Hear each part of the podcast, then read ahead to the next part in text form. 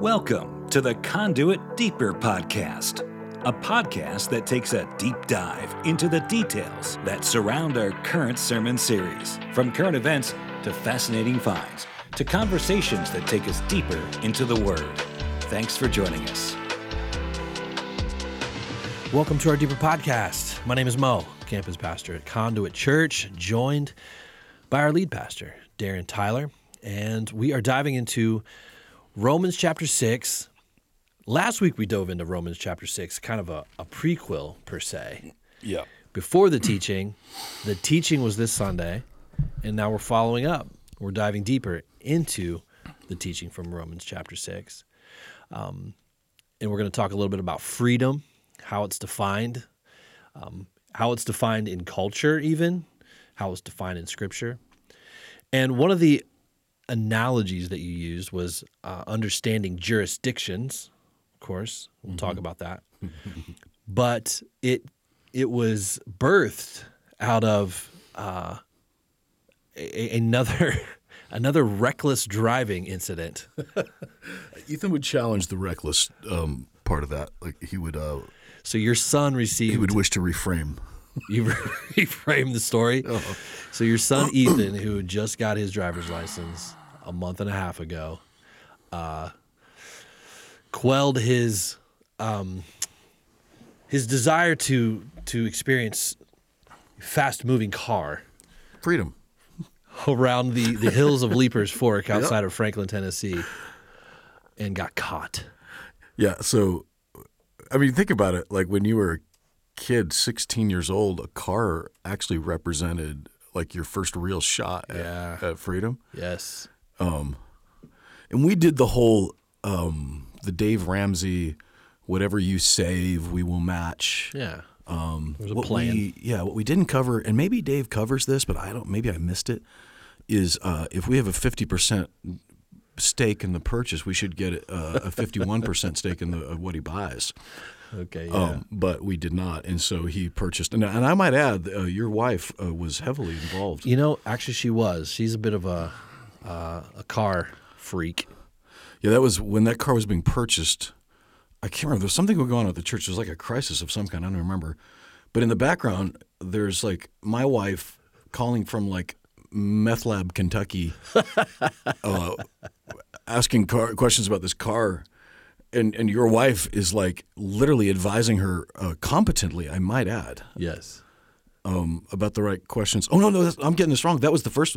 That night, she was actually with her. Yeah, my wife I'm actually sorry. drove with your wife and Ethan to the middle of nowhere, Kentucky. I'm mixing. I've blocked this all out. It's so it's such a painful. memory. purchased this Yeah. speed rocket. The first call was her asking the questions of uh, of my wife to her, and she was Yeah. asking all these questions, which which turned into, "Hey, what are you doing tomorrow?" or something like that. And They went for it. yeah, and so yeah, we were dealing with a crisis of some kind. I just remember we, I had to keep getting out of the room Yeah. and talking on the speakerphone, and it, it was your wife on the other line, and which was hilarious. Uh, She knows her stuff, man. She did, and so yeah, because he, you know, I mean, at the end of the day, he did something that we tend in our own lives. Uh, in other words, the ability to make the decisions wisely. Uh, he, his car, his engine can go faster than his brain can work. Yeah. Um, 16 years old. That's Yeah, and uh, you know, which is not unlike. Uh, the way our private lives work out in general, but yeah, so he he, he was on the uh, the Natchez Trace uh, beautiful drive this time of year. Yeah. And had no idea that the speed limit is 45 or whatever it is. Because it's, if you're from Tennessee, you know, the, the Natchez Trace is this this rolling. It goes from Nashville all the way to Mississippi, and it's a, a national. Anyway, yeah, so he he he gets on there and starts to open it up, and I mean, he said it was within seconds that uh, of being on the Natchez Trace that uh, blue lights were behind him, and uh There's a lesson to be learned. Uh huh, it was an expensive lesson. Um, Now, does he have an envelope set aside through the Ramsey uh, no, he hadn't gotten to that part. where he stashes some money away for potential? No, he in fact is actively seeking employment.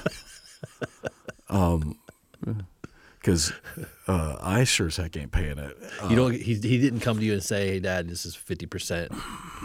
Yeah. help for uh, half. I need to go half." halfies on this ticket. Yeah, and here's why he did not. Uh, because I, when he purchased it, said, I, I want you to know what you think you're purchasing and what you're actually purchasing are two different things. Uh, you are purchasing a speeding ticket Yeah, because it's a fast car. if you get in that little thing and someone pulls you over, if he's in the Honda Civic or whatever, you know, late model Nissan, you know, somebody might be inclined to say, "Oh, it's your first time," you know. Sure.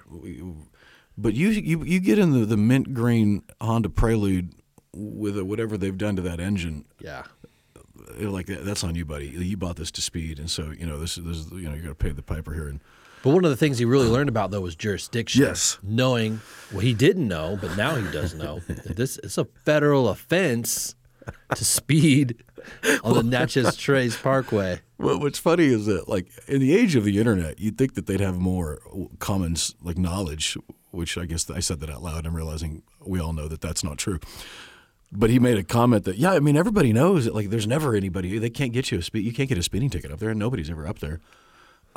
Until they are Which is patently false. Like, it's 100 percent not accurate. Like, sitting there waiting. yeah, Detective Adrian Breedlove from Brentwood Police Department texted me after Sunday and said, "Man, tell your son that they're relentless up there, man. They will give even cops get speeding tickets on the Natchez Trace because it's like a whole different world." And yeah, so he went into this place where he thought he could just b- drive whatever he wanted without consequence, and realized real quick that uh, that there is no such thing as, uh, as a, a sin without consequences. so he, yeah, he he comes home uh, with this sheepish look and. Uh, Mom was at the uh, little ladies staff retreat, and we thought, well, we'll let her.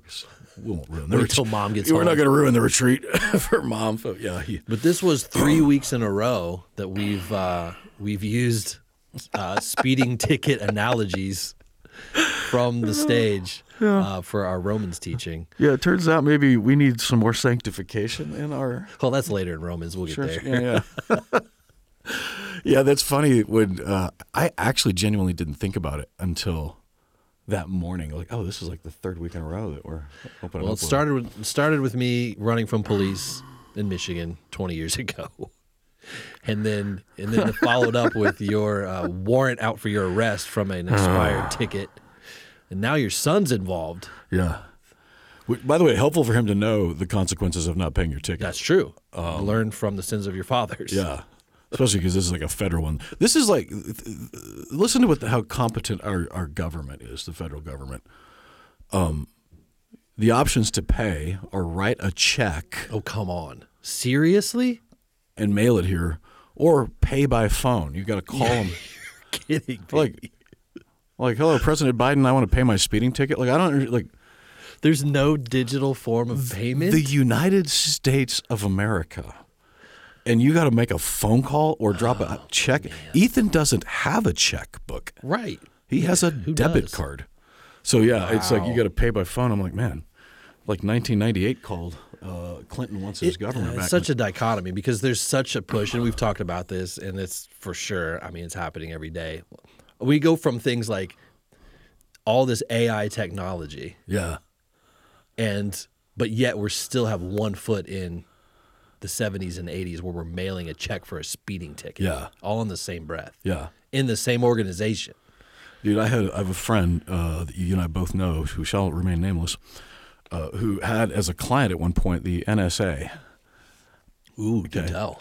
and he was telling me last night that uh, he walked away from this this client, um, like totally bummed because he's like he realized that.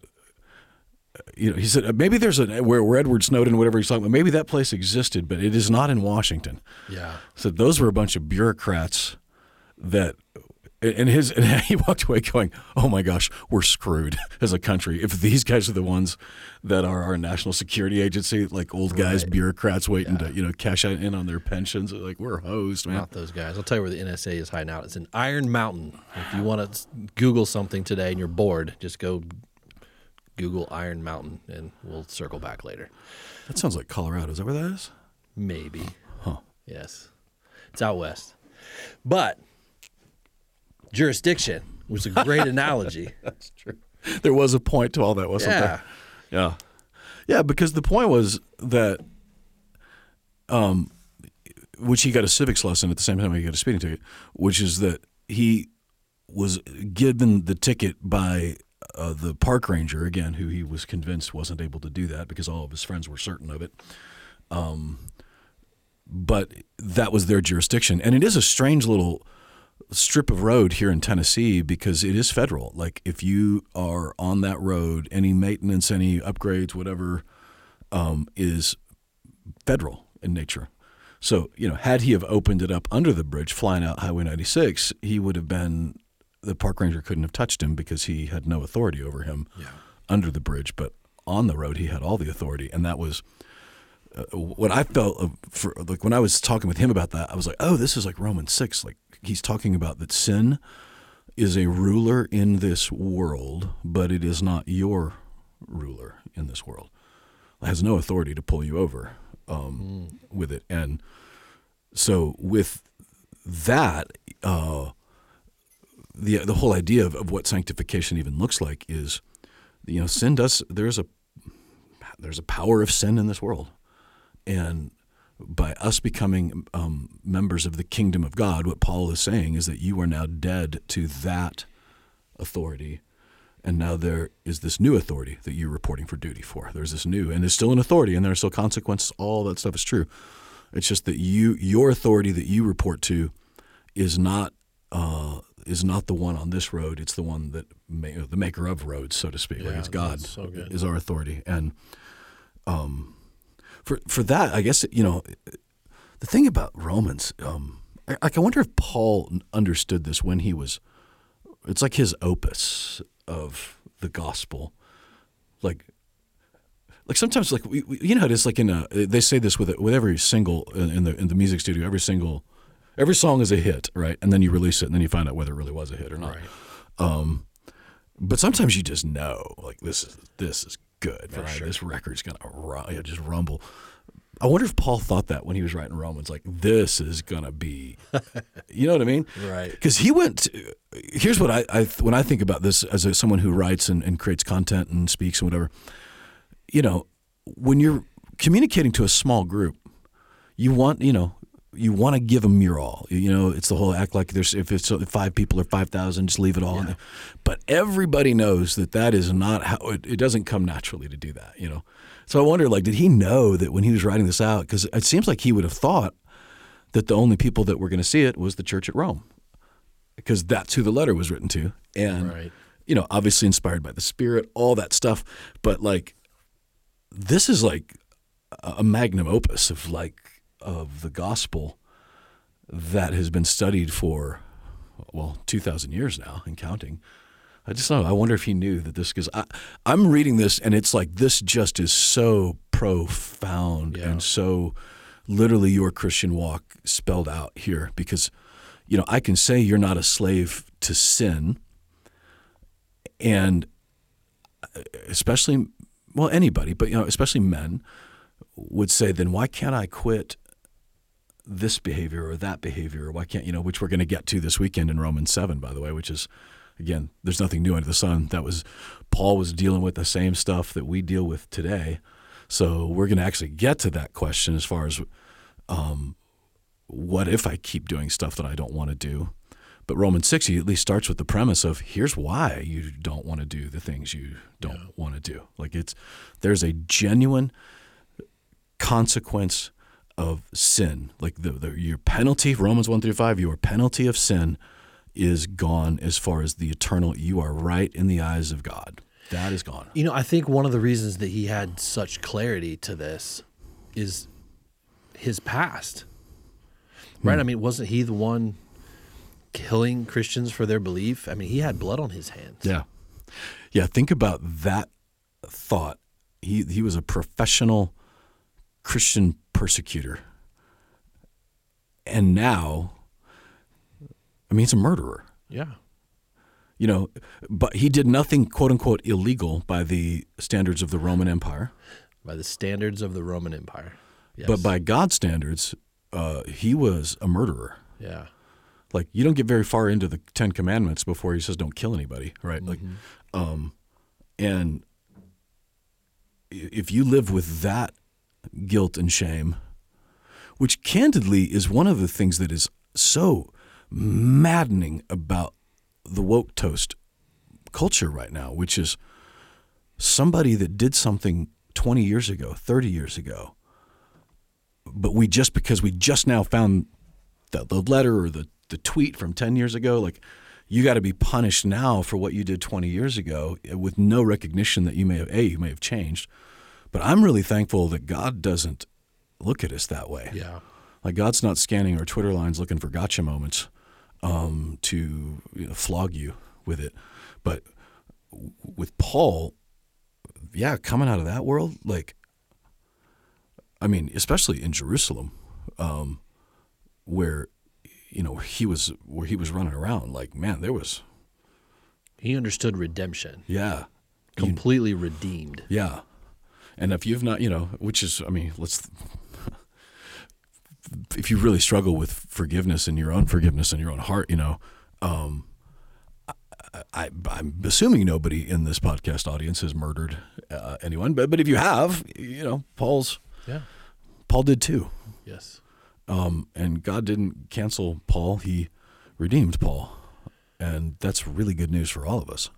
One of the quotes that came out of Sunday's Romans 6, um, you said this True freedom isn't doing whatever you want to do, true freedom is doing what you're designed to do. There's a difference. Oh, Yeah, that is. Um, if you think about even our culture of America, we were born under uh, with freedom. I mean, freedom. Remember when France was like screwing stuff up, and so we we couldn't. We, no, they're not French fries anymore; they're freedom fries. Like you know, like we- we- you know, Freedom fries. freedom fries, freedom toast, whatever. Um, A lot of references to toast. yeah, that's true. Woke toast, Woke freedom toast, toast. freedom I toast. prefer the freedom toast. But freedom is the um, is where it's, I mean, obviously our country was born out of that idea, and you know it's probably a good idea to define what freedom is, if, if that's it, um, because in Paul's example, he did nothing Im- illegal by by Roman standards, but it was 100% immoral in the eyes of God. And so, whose jurisdiction do you fall under to define what is sin and what is not? There are things that are allowed in our government law in the United States of America that might be legal, but they are not uh, moral. The most obvious of those is abortion. Right. It is legal. It is it, it is so legal that uh, most people can go through uh, many days without ever even thinking about it. And, to me, that's an interesting idea because with the slaves in Asia that we set free, people drive by those brick kilns all the time in those cities and don't think anything of it. Right. Right. Normalized. Yeah, normalized, completely legal. Like when we set them free, when we pay the fine or their their debt, there is a contract with the paperwork with the numbers, and they use thumbprints instead of signatures, and they just. But that is legal by that government. But God, in God's eyes, that is 100% immoral uh, against it. And so, yeah, defining freedom to me is critically important because if our idea is freedom, so right now, freedom, uh, what we hear a lot of is to do whatever you want to do. Like that's what I want. Freedom. It sounds so great. Um, and if you know, of course, the the the flip side is who enforces it when there's um, when there's laws. So who's you know taking freedoms away is is there. But if you, as a body, as a Jesus person, as a Christ follower, say that uh, I am subject to laws of this land except for laws that violate God's laws. Um, th- to me, that's the, a big, you know, over this last year, you know, the, the question of whether we had the freedom to gather or not Right. was one of the questions, and we talked about that. I just felt like that wasn't the right question whether we had the freedom to gather in the United States. It was the question was is do we have a biblical obligation to gathering? Like is there a biblical law that is higher than this, you know, mandate? It's not a law, it was just a mandate. Right. Um, and obviously we can look in retrospect at places like Florida and California and say that you know the the, the, the clearly had no different you know numbers whether those were workable. But that's not you know that's a whole other conversation we've already had. This is about who has the authority to say whether you gather or not gather. And the believers in China, the believers in uh, Afghanistan, would say that God's law is higher than their their laws. Um, so that's like this macro idea, but then on like the, the ground floor level, the idea of freedom is I can do whatever I want to. I can make whatever decisions I want to, and I can. Um, the, the big thing we hear a lot in, in recent year, the recent years in, in the transgender community, which is children uh, should have the freedom to choose if they're a boy or a girl and, and and make that decision. Now that's a that's a freedom that uh, I, you know I, I mean, obviously, my 16 year old can't even follow the speed limit. Right? He, he he's making he makes terrible decisions every day at that at that age. Like you know, there's on the one hand, you, you we say that a child isn't of legal you know to consent for sexual activity. Um, that's why things like statutory rape exist, and I, I, think that's a great law. But on the one hand, you, you have the freedom uh, to choose whether you're a boy or a girl and start having surgeries and whatever when you're 10 approved by doctors. Approved by doctors and shamed if you think that that's crazy. And then but at 16 you're not allowed to even make a decision. Um, now that said i'm uh, mark my words um, that within 10 years okay mark this down that pedophilia will become more acceptable and possibly legal in our country and the transgender path we just went down will plow the way for it Agreed. There are already voices out there. Mother Nature, Vulture, or Mother or whatever. No, Mother Jones. Uh, is that is that the? It's it's it's a it's, it's a super progressive uh, quote unquote news site. Vulture, Vox have all hosted op-ed pieces in the last couple of years, making a case that we shouldn't shame people who have struggles with pedophilia.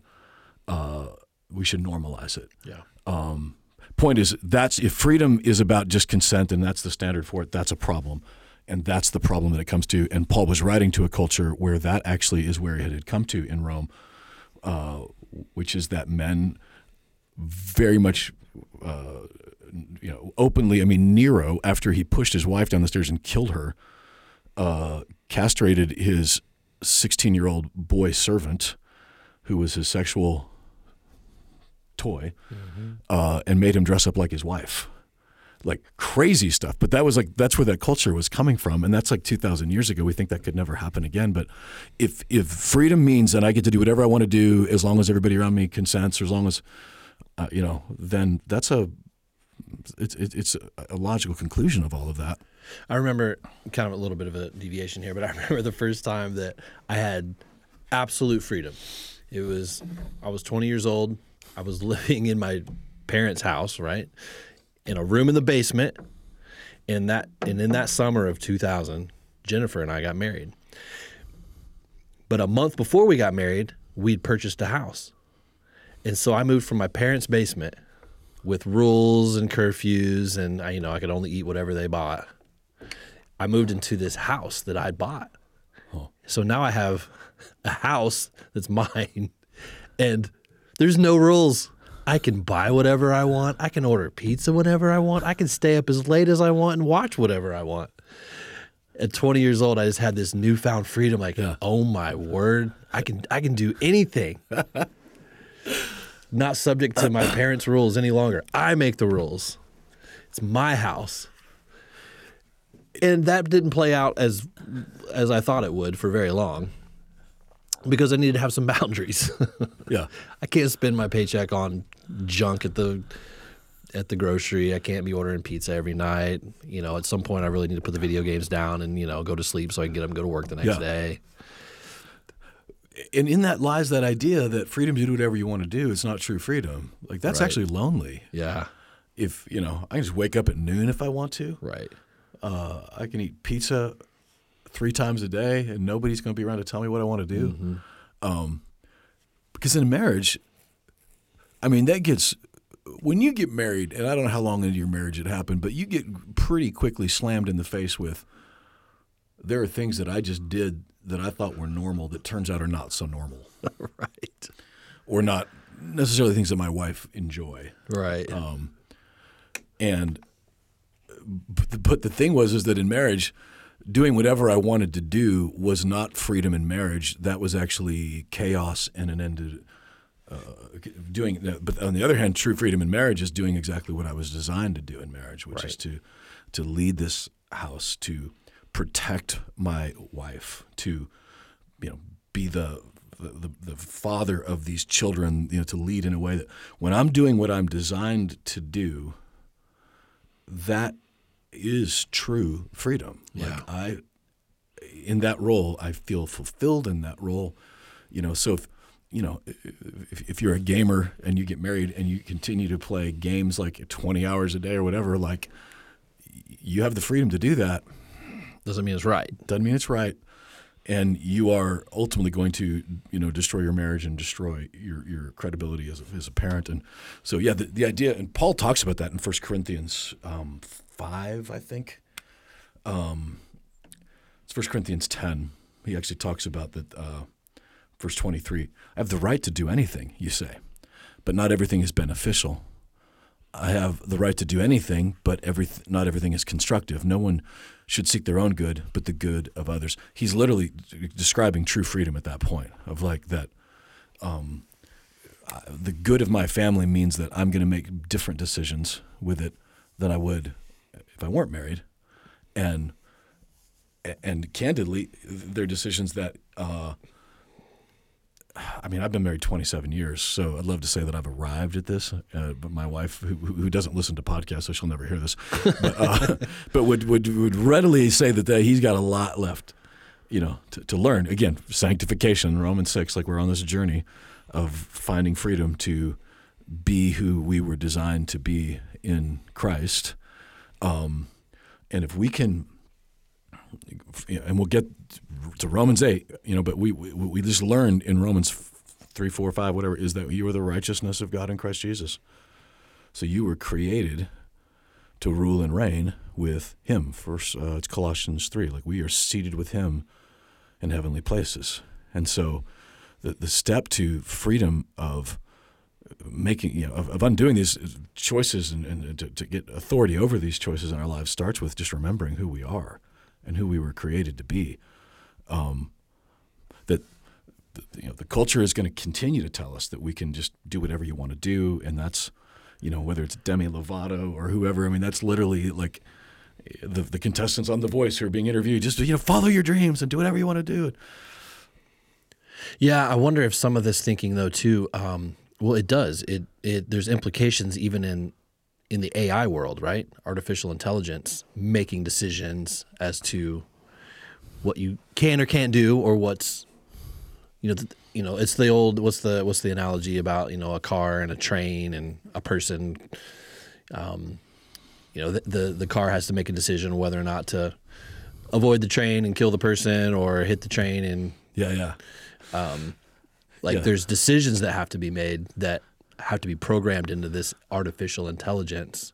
Yeah, it's programming morality into it, is what you're referring to. Yeah. And that's the idea that somewhere in Silicon Valley is an engineer like eating Cheetos and drinking Dr. Pepper, coding what is right or wrong. And so if you're in your self driving car and uh, there's a crowd of people that you need to avoid, and the only way to avoid it is to slam into this wall, which will kill you. The you know the moral answer to that, of course, is go for the wall. Right. And then you ask anybody, okay, but would you drive that car? Would you let that car make your decisions for you? Like at what point, like whose morals are programmed into it?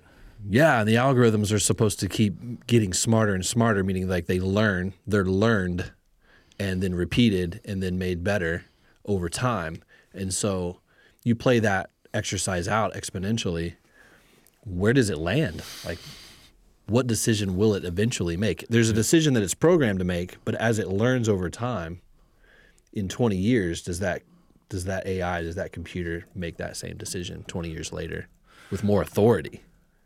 There was an experiment um, that was reported in May of uh, in June of 2021 this year about uh, like I just found um, the Canadian Broadcasting article about it, uh, and it says AI has a racist problem, but fixing it is complicated, says experts. Interesting.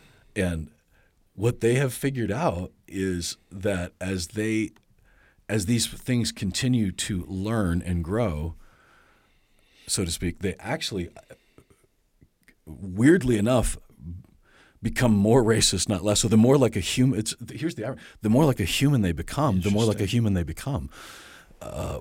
It starts to calculate bias. Yeah.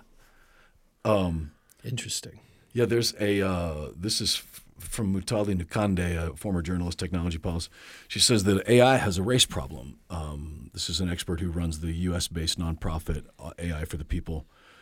What it tells us is AI research, development, and production is really driven by people that are blind to the impact that race and racism has on shaping just not just technological processes, but our lives in in general. A- uh, Amazon told CBC News that in an emailed statement that the the words, speaking of the N word, had slipped through its safeguards that keeps offensive terms off the site. Those safeguards include teams that monitor product descriptions. In other words, as these things are learning, they have people that have to like figure out whether or not this is good or bad, and so it does come back to humans. But the more humans are, and it's like it's like social media. Like the more humans interact with it, the more like a human it begins to act like, which is our fallen sinful self, not this whatever utopian idea that they uh, that these guys think that this could achieve with it. And and again, like if if we're going to decide what morality and what freedom is, is uh, is who do we want telling us what is right and wrong at that Right. point? Like who do we trust to, to tell us what is right and what is wrong? And uh, I'm not so confident in Bill Gates's uh, ability, especially in the last uh, few weeks. And by the way, this stuff has been known, but because of they, you know, they needed him to be the head of the vaccine thing, like the the the the, the corporate media has definitely in, in concert squashed these stories of of Gates's sexual dalliances with uh, uh, you know inferior employees at, uh, at his company, subordinates. Uh, you know, the guy was a perv, running around the halls, a billionaire perv, and but they were squashing the story because they didn't want anybody to tell. My point is, I don't want Bill Gates telling me what's moral and what's not moral. We also have the um, CEO of Pfizer telling us what's wrong and not wrong this week. So that did not please me. Be- because when you've got the CEO of a company who not even possibly 100% directly benefits from financially from this product telling us that it's immoral to not purchase his product. Like you know, if you if you want to lose credibility as corporate media, and you ignore that story, Yeah, that's a step too far.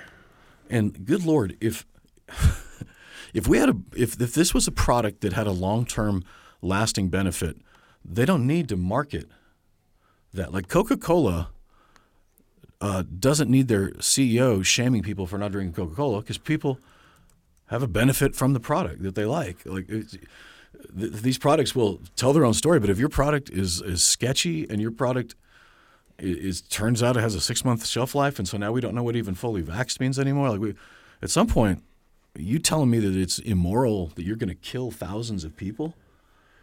Yeah, he said that. Um, he said these people are criminals. He told the Atlantic Council CEO, "They're not bad people, but they are criminals, That's really funny. and they've cost tens of millions of lives, as they've shown hesitancy to vaccines." Wow. It's kind of double speak. I don't even know how to respond. Cost tens of millions of lives. Is that the quote? Uh, let's see. They're criminals because they have literally cost millions of lives. Millions of lives. Okay. So everybody, comma, but they're not bad people. so everybody that's not receiving this treatment in the United States is responsible for the deaths of, Millions of people. of millions of people. And should be criminalized. Millions of which died before the vaccine was ever available uh, to us. The point is, like, that's not even a factual statement. Like, that's such a, a ludicrous statement that Yeah, and if you watch the interview, which is circulating, I mean, everywhere if you're looking for it, um, he's he's kind of like, I mean, just super, kind of like vitriol, kind of like foaming at the mouth, even yeah. Bizarre, um, elitist. type attitude, and it was just it's it's just really hard to take some of these guys seriously um, when they spout and stuff like this, knowing that like all the facts and the figures and the numbers, both financially and efficacy and everything else, are out there right now. And then he's coming full bore with something like that yesterday. What's bonkers, literally bonkers, like bananas to me, is that the the, the research from Israel, the research from uh, the UK right now, who these heavily vaxxed populations. Um, and, and look, I know that some people listen or actually, you know, think that I, I say something like this because I'm trying to go for unity or whatever. I'm really not. I just I just want the truth. Like I, have said it, but unifying around a a lie is just not. We're not going to do that. Like I'd rather be divided by truth than unified by a lie. Um, there's just a lot I don't know about the vaccine, but there is a lot we do know now, and a lot what we know is that a it doesn't stop the spread so this guy's saying you're costing lives because you didn't get it, and now you that like that's inaccurate because people who have it are spreading it. We know that people who have had it die with it, and we know that there is a a timeline of a few months where the efficacy is really high, or and they just just like you get it and you're immediately going down the hill. So like I've had friends who work in the medical field who have told me that they know 100% that the vaccine has saved lives, and um, and it's based on the idea that when you when they've come into the hospital now nobody's asking at least not in local hospitals yet that I know of uh, I know one of our major hospitals here they don't even ask whether you've had it before. They're not checking for antibodies they just ask whether you've been vaxxed or not vaxxed. Um, but you get in it uh, and you know for the first couple of months it seems to have that seems to be what the numbers show that for a, a few months that this has a pretty high efficacy of preventing it as does antibodies from a previous infection. Um, and so, if somebody wants to take that, you know, it, I would. To me, this is actually a better conversation because I would really be struggling with the freedom if if this thing was ninety five percent effective, and and held its efficacy. Heck, if it was seventy or eighty percent, and it was like smallpox or polio or yellow fever, like there's a years long benefit to it that was proven. You know, I would be very open to hearing some of these policies and you know do we need to do this but when you hear the Pfizer, like that, that to me the, the CEO of Pfizer you know foaming at the mouth on his Twitter account you know account is a guy that knows that these numbers at the core you can't you can't justify these numbers. And blinded by profit blinded by I mean it's one of the things I get really frustrated when I hear especially corporate media you know parroting all this stuff. They're the ones that are supposed to hate this guy. You know he, they're supposed to hate billionaires.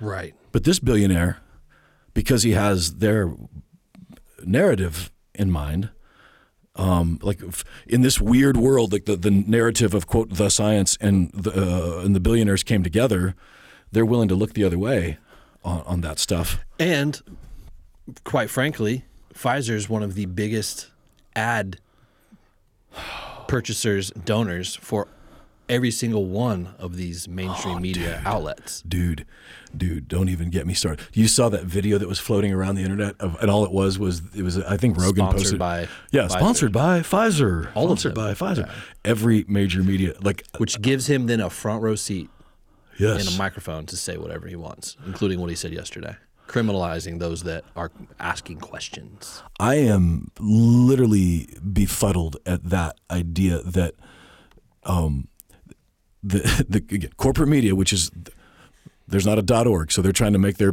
their rent, they're trying to pay their bills, whatever. Um, which is part of the challenge if they're trying to pay their bills, and then they've got a sponsor that is literally there now. The you know the tele uh, you know televangelist for. I mean, these guys are mm-hmm. literally like running a you know hey call the 800 number on your screen and get your vaccine shipped to your door. Like it's um, it's it's that blatant with it, and for them to get money for it, that's a fascinating. Well, it's a conflict of interest, first of all, um, and then also this week, um, the NBA, the National Basketball Association, uh, issued a statement to the entire league, which consists of 30 teams and hundreds of employees across the board. So, you know, thousands are affected by this new NBA rule. Um, which is now saying that uh, if you had a Johnson, if you had the J and J shot, any player, coach, employee had the J and J shot more than two months ago, that they are now required to get a booster. Wow, two months, and for the Pfizer, Moderna, six months. so we have a family member. Uh, we have a family at the church um, who I didn't ask for permission for us to say his name, so I'm not going to say it. But he uh, applied for a religious exemption. He's a pilot. Applied for a religious exemption. Um, was granted the uh, exemption and then retracted the because it wasn't quote unquote fair to those who had already received the vaccine. Um, and he received the Johnson and Johnson one because it is more traditional. There's a lot of questions around fetal cells and Sure. uh, lots of questions around that. But he was uh, he just didn't trust the mRNA stuff. But point is, they accepted that, and the question is, in two months, is he going to have to do it again? Like that to me, that's this this slope of like of of an ongoing oh yeah, like monthly vaccine, like oh, it's a subscription. Like now I'm streaming vaccines instead of like I've got a streaming service. That's exactly what's going to happen. I mean, I know we're sometimes hyper, hyperbole around here, but that's what's coming down the pipe. I mean, we said this a year and a half ago that some of these things were going to take place. So we're not like trying to predict the future, but you just kind of play it out and you can see kind of where this is going. I mean, you this will be part of our culture is a monthly, bi-monthly, quarterly, whatever you want, whatever it lands, Yeah. booster that's going to be required to do certain things. And the only reason we kind of get fussy about some of this stuff is because fussy. we're interacting with with those in our church body on a daily or weekly basis that are faced with decisions they have to make It's crazy. for their jobs Yeah. right, wrong, or indifferent. And, and just because you ask a question or push back to some of these things based upon current data that we have, almost two years worth, based upon just natural immunity and antibodies of, uh, alone, that you're not allowed to ask those questions. And we're having to help walk people through making decisions as shepherds. Um, yeah, it makes it gets it gets a little it gets us a little fussy sometimes. Um, and you know, and so when the NBA comes out and says that they use data to make these league determinations and showed the antibody levels for Pfizer and Moderna receipts wane after six months, and they used data that showed them to make a decision that's now going to require a booster for the J and J after two months. That's one of the I'm, the NBA is one of the largest corporations in the country. And you don't think that that's going to be set a precedent for who knows how many other companies, um, and, and especially that this current administration has said, regardless of any of the lawsuits that are in place right now, to stop the mandate, that they are pressing forward with this to become law in January. Um, that came out this week as well. So like this isn't going away. Just as we talked about a year ago that the mask conversation wasn't going away and that it was going to switch from masks to vaccines. Yeah. Um, it's not going away. So how do we respond? Going back to the point of the entire podcast, the point of the entire reason we've dove into Romans, like how do we respond to these type of questions about right, wrong, loving our neighbor, uh, when when we live in a culture and a world that is um, led by different principles Yeah. than perhaps kingdom culture. Yeah, that is um because here here's the thing. Like I know that there are some people that listen they don't listen anymore maybe, so I don't probably even have to address it. Who are annoyed that we are talking about things like the vaccine or masks or Current events, current things that are hot- actually happening yeah, in our hot- lives. hot button issues. But man, if the Bible doesn't inform us in those decisions, I mean, you know, again, now this is still on the table. We all go, you know, to Maury County or Shelby County or whatever, and, and or not Shelby County. That's like Memphis. Like, uh, buy hundred acres and live in a compound and churn our own butter. Like, the, the, the, you know, Which is an option. yeah, that's that's actually becoming more compelling. Um, if we could figure out high speed internet, uh, but if these issues can't, if these issues can't be informed by Scripture, and by the way, many churches uh, and fellow pastors who are friends of mine, who required masks and who required distancing and whatever, they actually use scripture to justify their. Sure. You, you, we got to love our neighbor as ourselves. We, you know, Romans thirteen, all you know, and so, uh, you know, we just have a fundamental disagreement on what, how the scripture informs it with it. But for us, these are the questions that we're all asking. I mean, we're I, I literally I have a trip to Israel scheduled in February. There were 50 people signed up for it. Israel has changed their vaccination schedule. And if it worked, why would it change? I mean, that's that's Yeah. what's so frustrating. And and that is the again the the question of the efficacy of it is is it true or is it not true? I mean that's literally the the Bible is it true or is it not true? That's it's really not that hard of a question to ask. Is it true or is it not true? And whenever you see confusion, God is not the author of confusion, so we know He's not behind that. And when you see uh, narratives that are being hammered that are, uh, you know, like f- f- like one of the narratives that we see a lot right now. Uh, well, this is a whole other thing, but uh, when when people talk about what happened at January sixth at um, at the White House, when I read somebody, uh, a writer, a journalist, and they use the word insurrection, I know exactly what they're doing, which is a narrative Yeah. um, because you read another writer and they say uh, a riot, a mob, you know, um, but but using the word insurrection is a very intentional word to very intentionally say a narrative of it, and so when you start seeing those words being forced into it and there's a narrative, the question is what is true and what is not true, and let the chips fall where they may. And what is true right now is that studies out of multiple European nations and India and Asia have shown that masks are between 10 and 15 percent effective. Uh, they are by no means 100 percent, not even kind of. Uh, and we know that this vaccine lasts for about six months. And we know that because they are now requiring it to be updated after six months. And so, whatever this uh, line in the sand is, like, is it an every six months thing? Is it an every, you know, uh, that's what's true right now. So it, I'm okay with talking about that. And when someone is making a decision on whether or not they're going to subject themselves to an experimental treatment that has never been done before in the hum, you know, history of humans, if you're a little hesitant about it, that's not, that's not an unreasonable position. Especially now, we're going to add another layer to this. Especially now, that's going to impact our children. They Oh, have green lighted, green lighted the um, the vaccines for children ages five to eleven. In San Francisco, which always goes from left to right, like west to east. San Francisco, th- those children are required to have it to enter in public schools. Um, required in, in California, specifically San Francisco School District.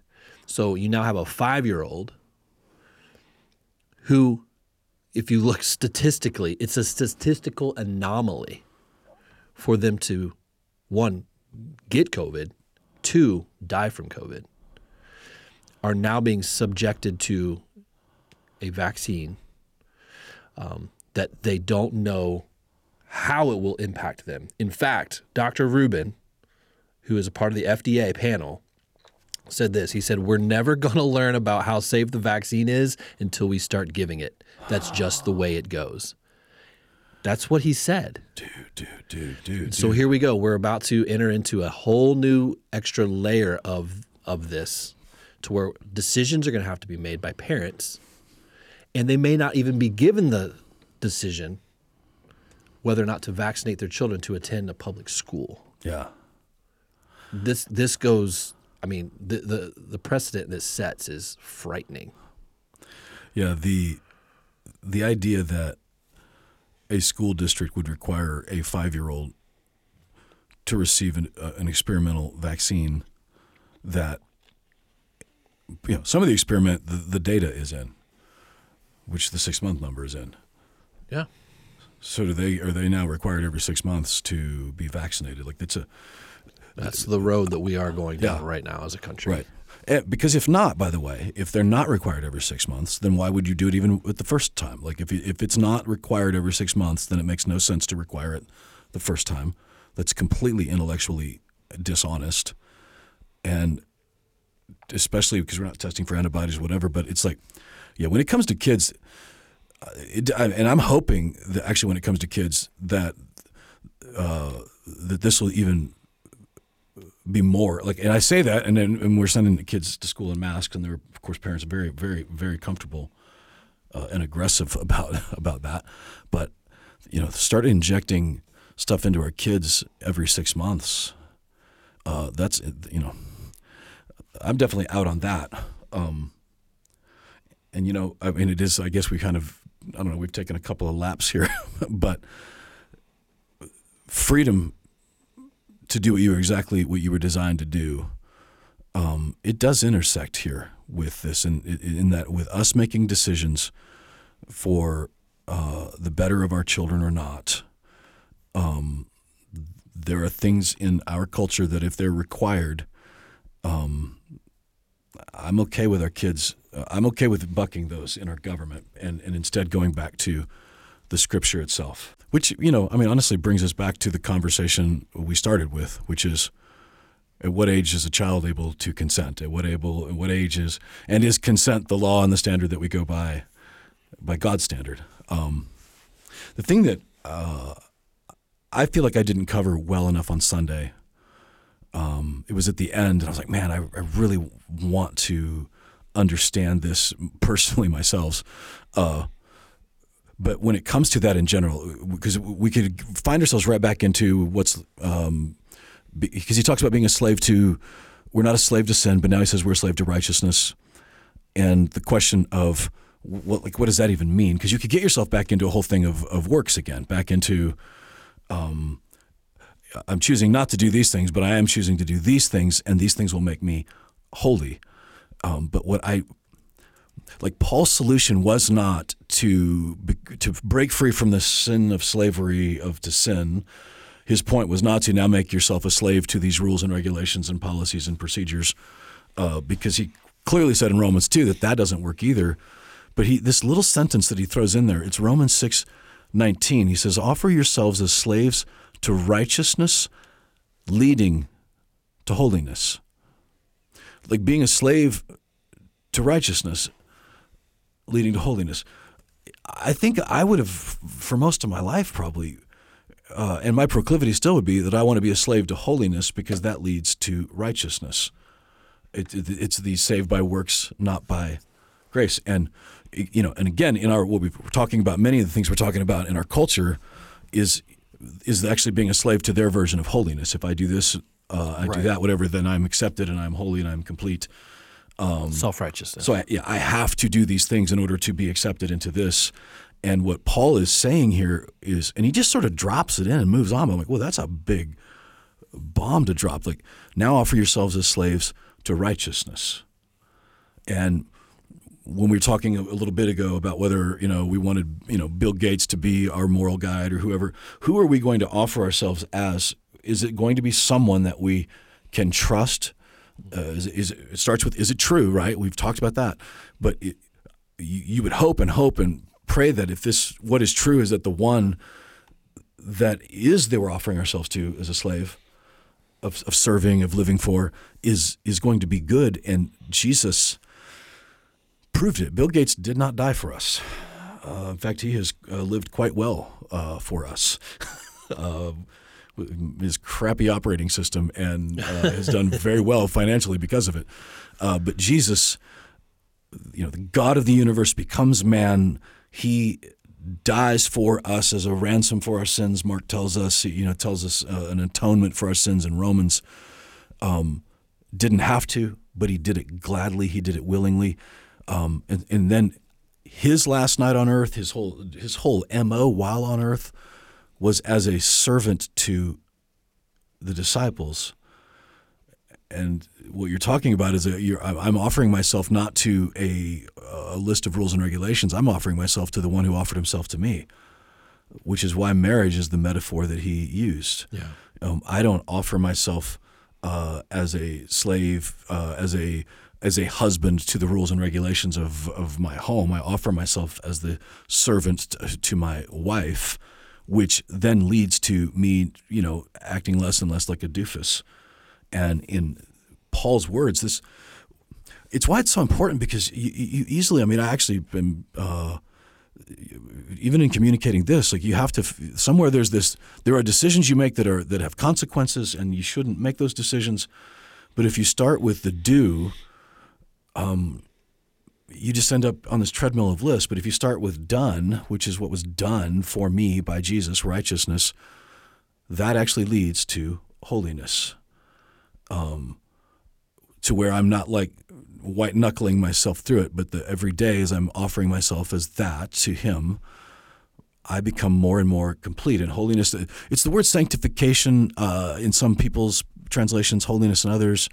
Um, somebody said on Sunday that you know it, it means set apart. Um, it, it, there's an element of that, but the etymology of it is literally is wholeness, is holy wholeness in right. us. And so part of being whole is we are set apart. Like that's what we were made to do, designed to do. And the holiness of it is we are where we started, which is you were the freedom is doing exactly what you were designed to do, and we were designed for holiness. We were designed for completeness, and um, it doesn't start with me putting out the list and the goals and the you know and the checklists.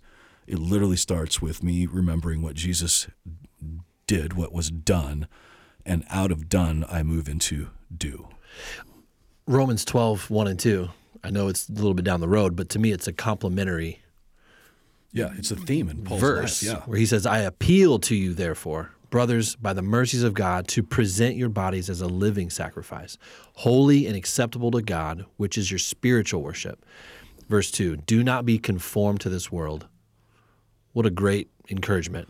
Right, right. Do right. not be conformed to this world, but be transformed by the renewal of your mind, that by testing you may discern what is the will of God, what is good and acceptable and perfect. And I love that he says, by testing, you may discern. Like we can test yeah. culture, we can test the world to see if things work in the way we might want it to or think it could. Right, right. Or we could test by doing it the Lord's way by presenting ourselves as a as a sacrifice unto Him, and that we, and by doing that, we can discern the will of the Father. Mm. And you know, I feel like that kind of draws a line yeah. a little bit for us, um, a little bit of a litmus test on how we can live in freedom. Yeah, and uh, you know, and it's this lifelong journey. It's this like even the way that Paul, when he says offer yourselves, like it it, it speaks of this daily thing. It's an everyday thing. Every day.